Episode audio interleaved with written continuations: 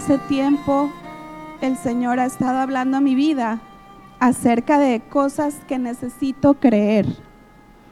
Creer de tal forma que mi actuar en consecuencia de creer eso sea diferente, sea respondiendo a eso que, que debo creer. La lista empezó con unas cuantas cosas, pero ha ido creciendo conforme el Señor nos ha estado hablando en los servicios. Eh, en Marcos 9:17, si me acompañan ahí, por favor. Conocemos esta historia donde un padre de familia trae a su hijo endemoniado a Jesús después de que sus discípulos no pudieran echar fuera al demonio.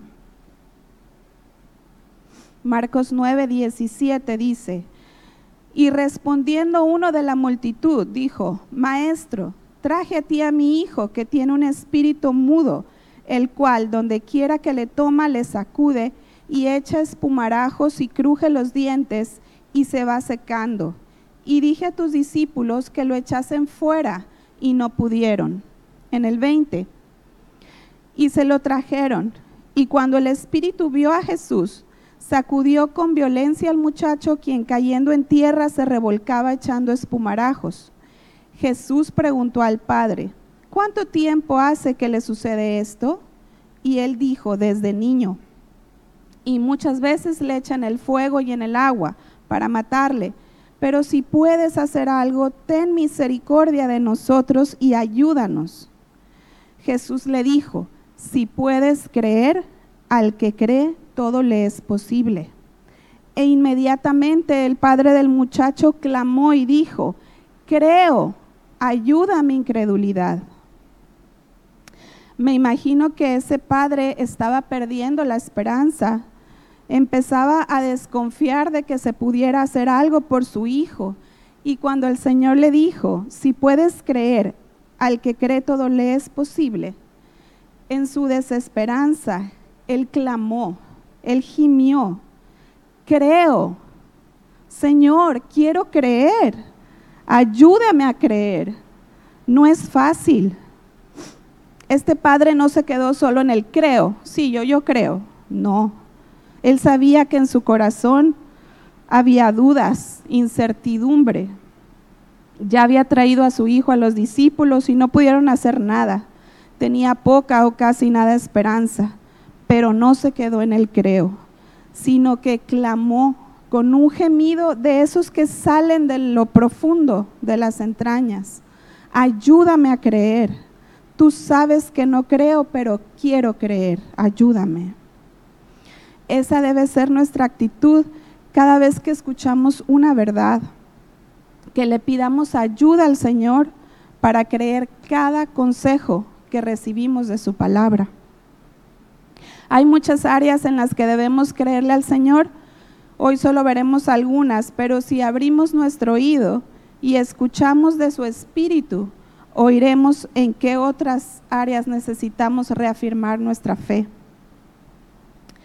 Necesitamos creer que Cristo vive dentro de nosotros. Vayamos a 2 de Corintios 13, por favor, del 5 al 6.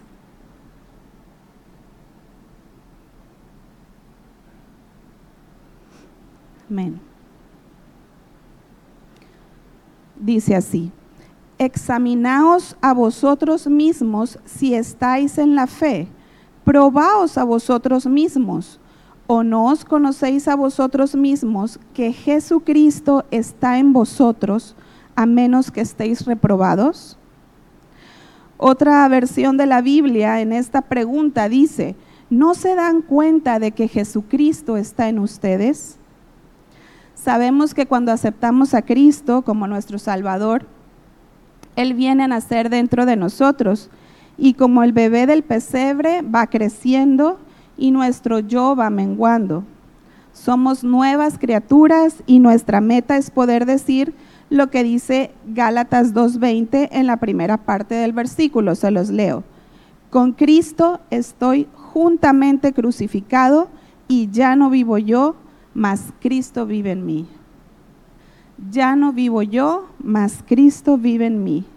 Tal vez pensamos que esto lo vamos a decir al final de nuestra caminata, cuando lleguemos a la estatura del varón perfecto, pero no es así. La meta sí es que digamos que ya no hay más del yo, que ya no hay más carne en nosotros, pero Cristo ya está viviendo dentro de nosotros. ¿Y por qué necesitamos creerlo? No es algo muy obvio, ¿verdad? Todos sabemos si Cristo vive en mí. Hermanos, creo que si realmente creyéramos y estuviéramos conscientes cada día de que Cristo está morando dentro de nosotros, nos conduciríamos muy diferente. Tendríamos el temor de Dios muy presente en cada momento de nuestras vidas. Si Cristo está dentro de mí, ¿Qué está viendo Cristo a través de mis ojos? ¿Qué está leyendo? ¿Qué está oyendo Cristo a través de mis oídos? ¿Qué pensamientos está escuchando dentro de mí? ¿Qué palabras está escuchando que salen de mi boca? ¿Qué lugares está visitando Cristo? ¿A dónde lo estoy llevando? ¿Con qué lo estoy alimentando? Primera de Pedro 1.15 dice, sino como aquel que os llamó es santo, sed también vosotros santos en toda vuestra manera de vivir. Tenemos un llamado a ser santos. Cristo que está dentro de nosotros, Él es santo. Tenemos un gran tesoro en estos vasos de barro. Ciertamente somos barro, tierra, impuros, pero Él escogió morar en nosotros. Cuidemos ese tesoro y andemos diariamente conscientes de que Cristo ve lo que vemos y lo que hacemos, oye lo que oímos y lo que decimos, va a los lugares donde vamos y en eso consiste su temor, en estar conscientes de esto. Vayamos por favor a Éxodo 20:20.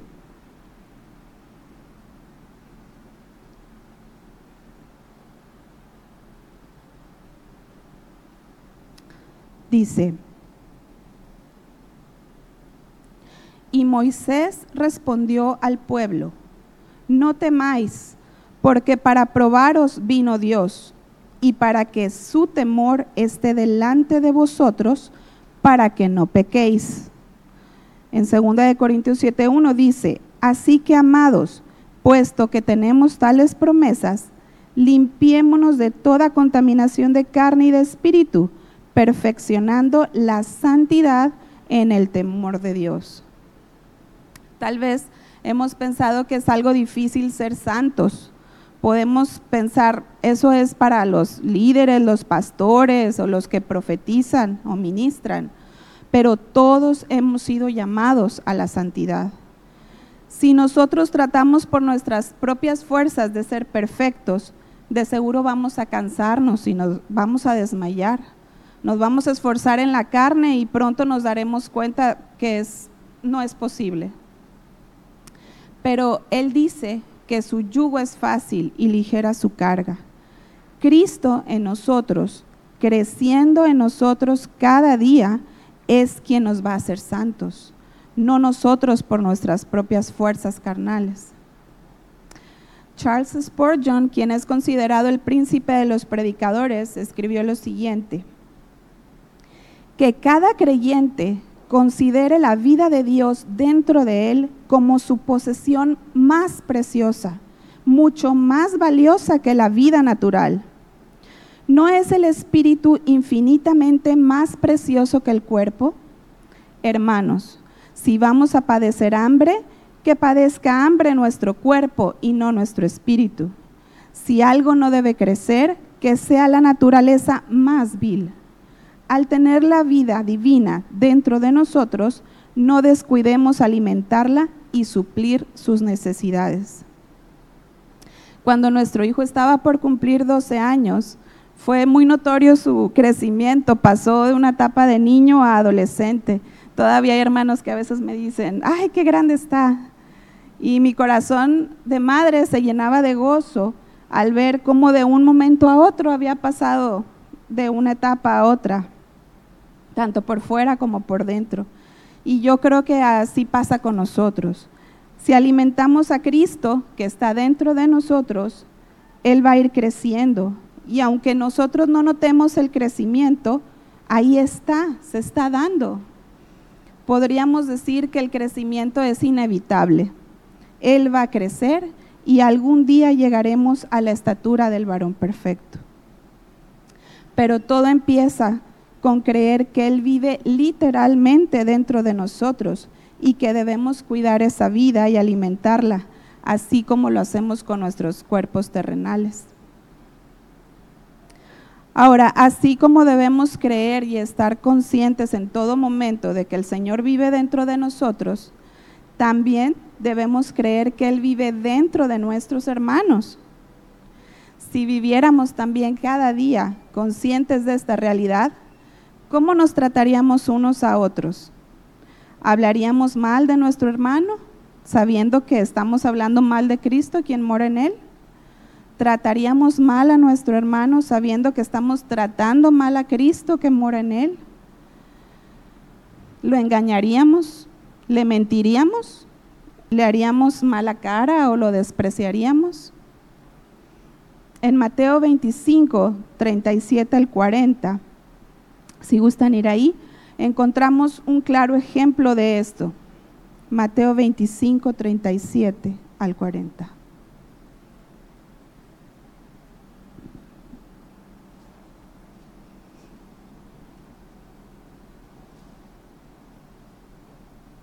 Amén. Entonces los justos le responderán diciendo, Señor, ¿Cuándo te vimos hambriento y te sustentamos? ¿O sediento y te dimos de beber? ¿Y cuándo te vimos forastero y te recogimos? ¿O desnudo y te cubrimos? ¿O cuándo te vimos enfermo o en la cárcel y vinimos a ti? Y respondiendo el rey les dirá, de cierto os digo que en cuanto lo hicisteis a uno de estos mis hermanos más pequeños, a mí lo hicisteis. Lo que hacemos a nuestros hermanos, se lo hacemos a Él, porque Él mora en ellos. En Efesios 4.2 dice, con toda humildad y mansedumbre, soportándoos con paciencia los unos a los otros en amor. Y Colosenses 3.13 dice, soportándoos unos a otros y perdonándoos unos a otros si alguno tuviere queja contra otro, de la manera que Cristo os perdonó, así también hacedlo vosotros. Pienso, si alguien tiene que soportar algo, o en este caso a alguien, es que es pesado, ¿verdad? No precisamente porque esté gordito, sino que es alguien que es difícil de soportar. Y me da temor al pensar que si alguien tiene que soportarme es porque tal vez no soy una persona fácil de tratar. Por algo el apóstol Pablo dejó esas palabras. Sabía que el trato entre unos y otros era difícil.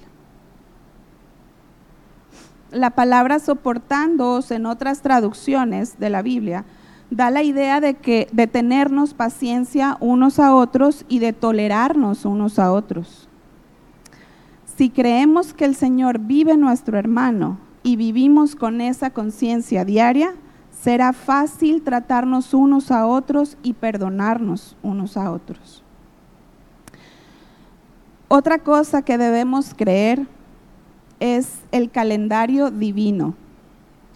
Hemos escuchado y hemos recibido la instrucción de nuestro pastor de Ministerio Cebrón, el hermano Marvin Byers, acerca de los tiempos que estamos viviendo. Recuerdo que siendo una jovencita había escuchado que venía una fecha importante y aunque esperábamos con expectativa ese tiempo, sabía que no estaba preparada para lo que iba a venir.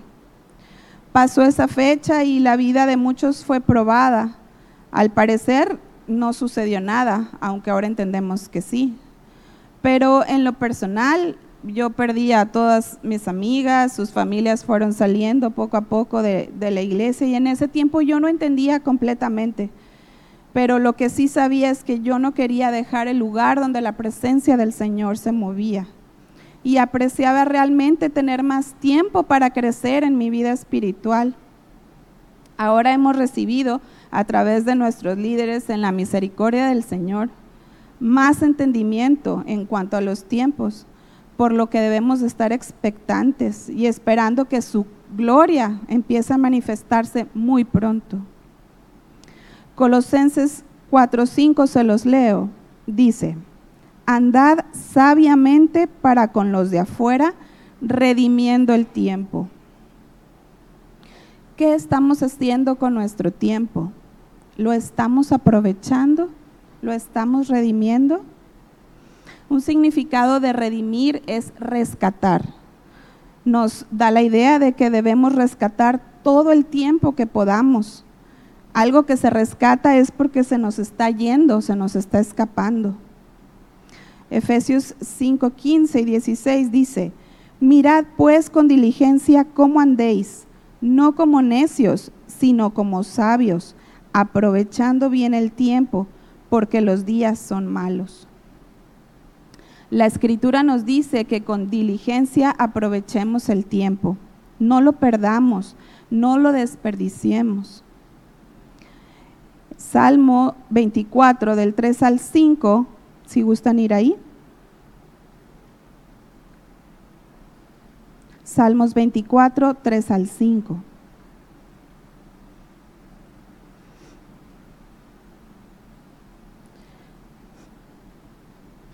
Dice, ¿quién subirá al monte de Jehová? ¿Y quién estará en su lugar santo?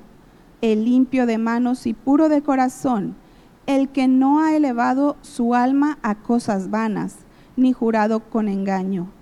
Él recibirá bendición de Jehová y justicia del Dios de salvación. Al estar meditando en esta frase, no ha elevado su corazón a cosas vanas. Pensaba que la palabra elevar nos da el sentido de ir a otro nivel, así como un elevador nos lleva a un nivel más alto. Y algo vano, según el diccionario, es algo falto de realidad, sustancia o entidad, algo hueco, vacío y falto de solidez, inútil, infructuoso o sin efecto. Esto nos hace pensar que podemos llevar a un nivel más alto todavía el desperdicio de nuestro tiempo, gastándolo en cosas huecas, vacías, inútiles, sin fruto, no es solo que tengamos un pasatiempo o un tiempo de descanso que sí necesitamos y que aún Dios ha dispuesto para nuestros cuerpos, sino que esto va más allá. Examinemos nuestro corazón, en qué estamos invirtiendo nuestro tiempo. Tal vez, y espero que no, en viendo televisión o en, el internet, viendo videos, en redes sociales, juegos, o a lo mejor hasta durmiendo de más o leyendo literatura que no edifica. Charles Spurgeon también dijo aquí, ahora que tenemos las palabras de las escrituras para asegurarnos de que Él vendrá pronto, cuán pocos lo esperan. Desde el mismo momento en que la venida de algún príncipe o gobernante extranjero o el advenimiento de algún suceso importante se divulga entre la gente, estos empiezan a buscar los detalles y se anticipan, pero para la venida de Jesús, para su glorioso advenimiento, ¿dónde están aquellos que esfuerzan sus ojos para percibir los primeros rayos del sol naciente? Hay muy pocos de sus seguidores que esperan su aparición. Es triste que me he encontrado platicando con algunos hermanos y en la plática a veces sale algún comentario acerca de cosas que van a pasar o planean para un futuro y a veces yo les digo, ah, pero eso no va a pasar porque el Señor viene pronto, viene antes. Y me han contestado, ¿y si no?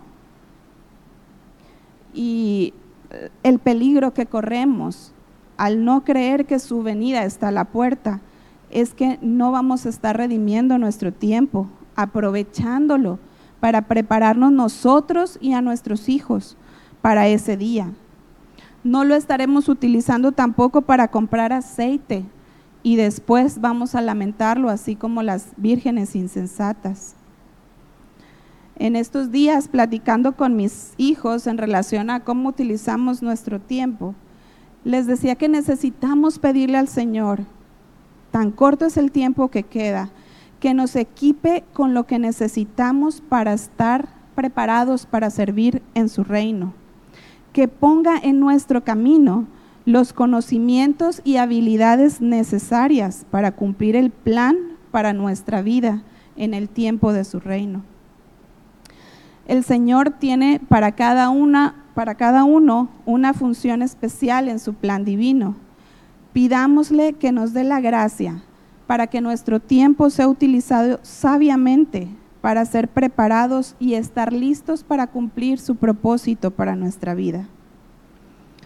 Primera de Pedro 4:7 dice, mas el fin de todas las cosas se acerca, sed pues sobrios, sobrios y velad en oración. Este versículo nos lleva a la siguiente cosa que debemos creer.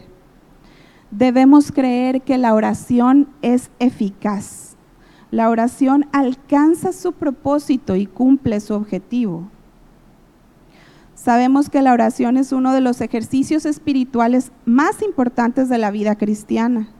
Representa nuestra comunión con Dios, nuestra comunicación con Él. Pero ¿realmente creemos que Dios nos escucha? Hemos pensado en la oración, hemos leído acerca de la oración e incluso hemos aprendido con respecto a la oración, pero no hemos orado. En lo personal, Creo que si yo realmente creyera que la oración es eficaz y que Dios es movido por nuestras oraciones, pasaría más tiempo haciéndolo. Santiago 5:16 dice, confesaos vuestras ofensas unos a otros y orad unos por otros para que seáis sanados. La oración eficaz del justo puede mucho. Y en Proverbios 15:8 nos dice, que la oración de los rectos es su gozo. Qué bendición tan grande ha sido las reuniones de oración y ahora las, las reuniones del grupo de mujeres. También es fácil encontrar al Señor estando todos juntos, perseverando. También podemos estar orando todo el tiempo mientras estamos en nuestros trabajos o en los quehaceres, pero que apartemos también un tiempo para estar de rodillas cada día. El rey David una y otra vez en los salmos eleva su oración a Dios. Y podemos ver una progresión. Si podemos ir por favor al Salmo 61.1.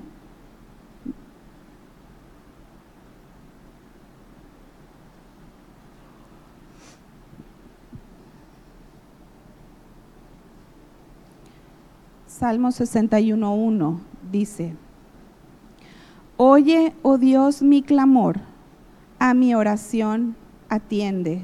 Eso cantábamos hoy, ¿verdad? Verás que Él atiende el clamor del corazón. Salmo 65, 2. Tú oyes la oración, a ti vendrá toda carne. Salmo 66, 20.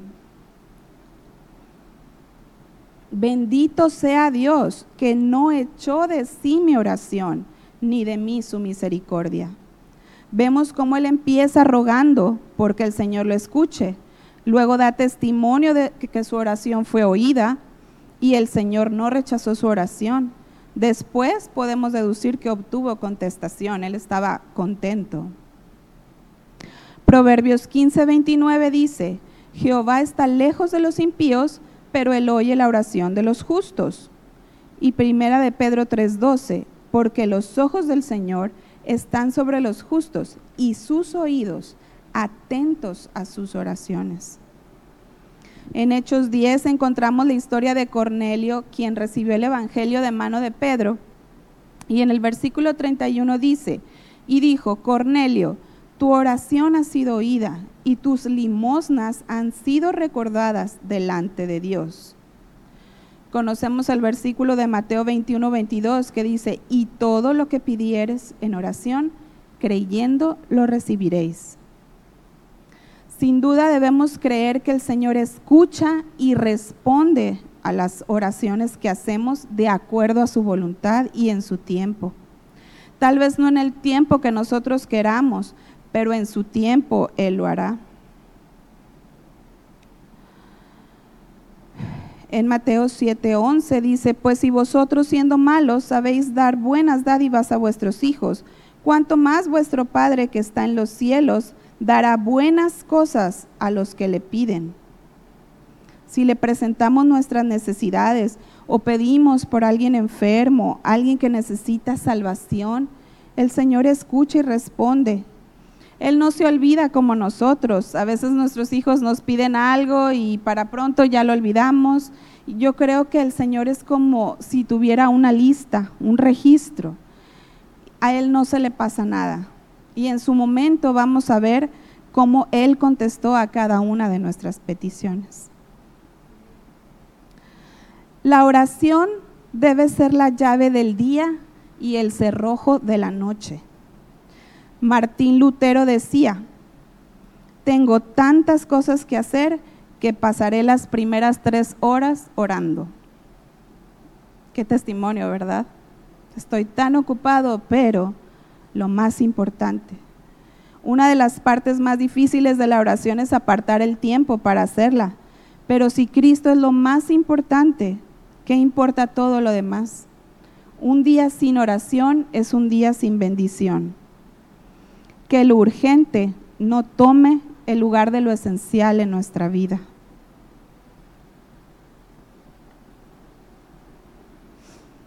Otra cosa que debemos creer en el corazón es que el Señor nos ama.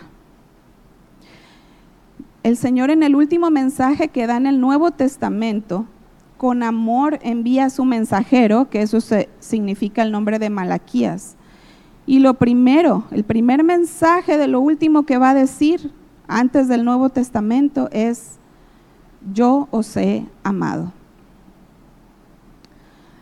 Pero es triste la contestación, ¿verdad? ¿En qué nos amaste?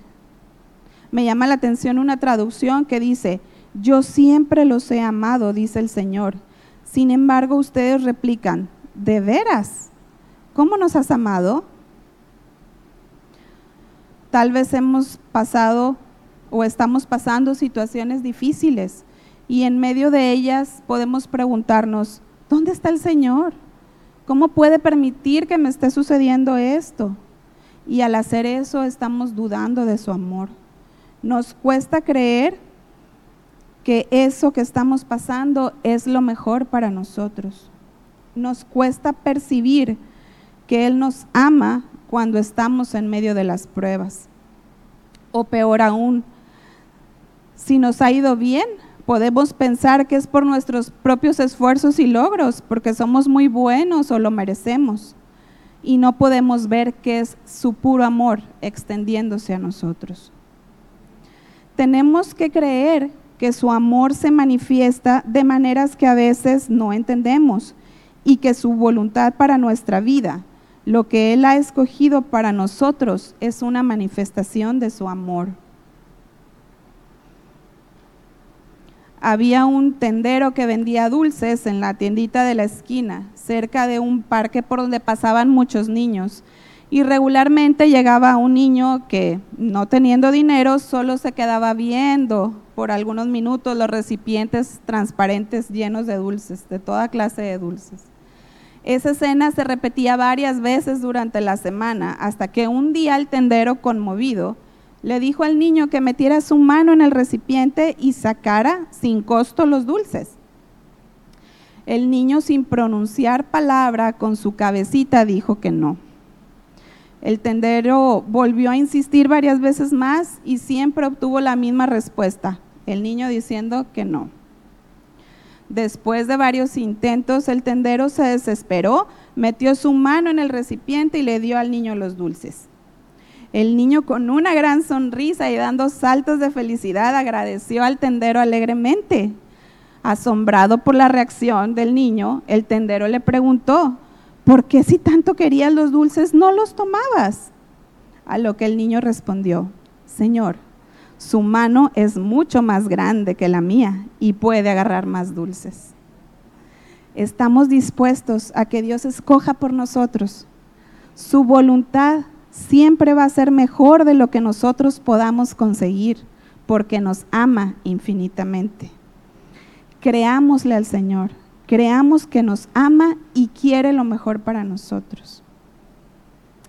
Ya para terminar, hermanos, recordemos el clamor de ese Padre necesitado que veíamos al principio. Creo, ayuda mi incredulidad. Sabemos que el pueblo de Dios que salió de Egipto no entró a la tierra prometida a causa de incredulidad.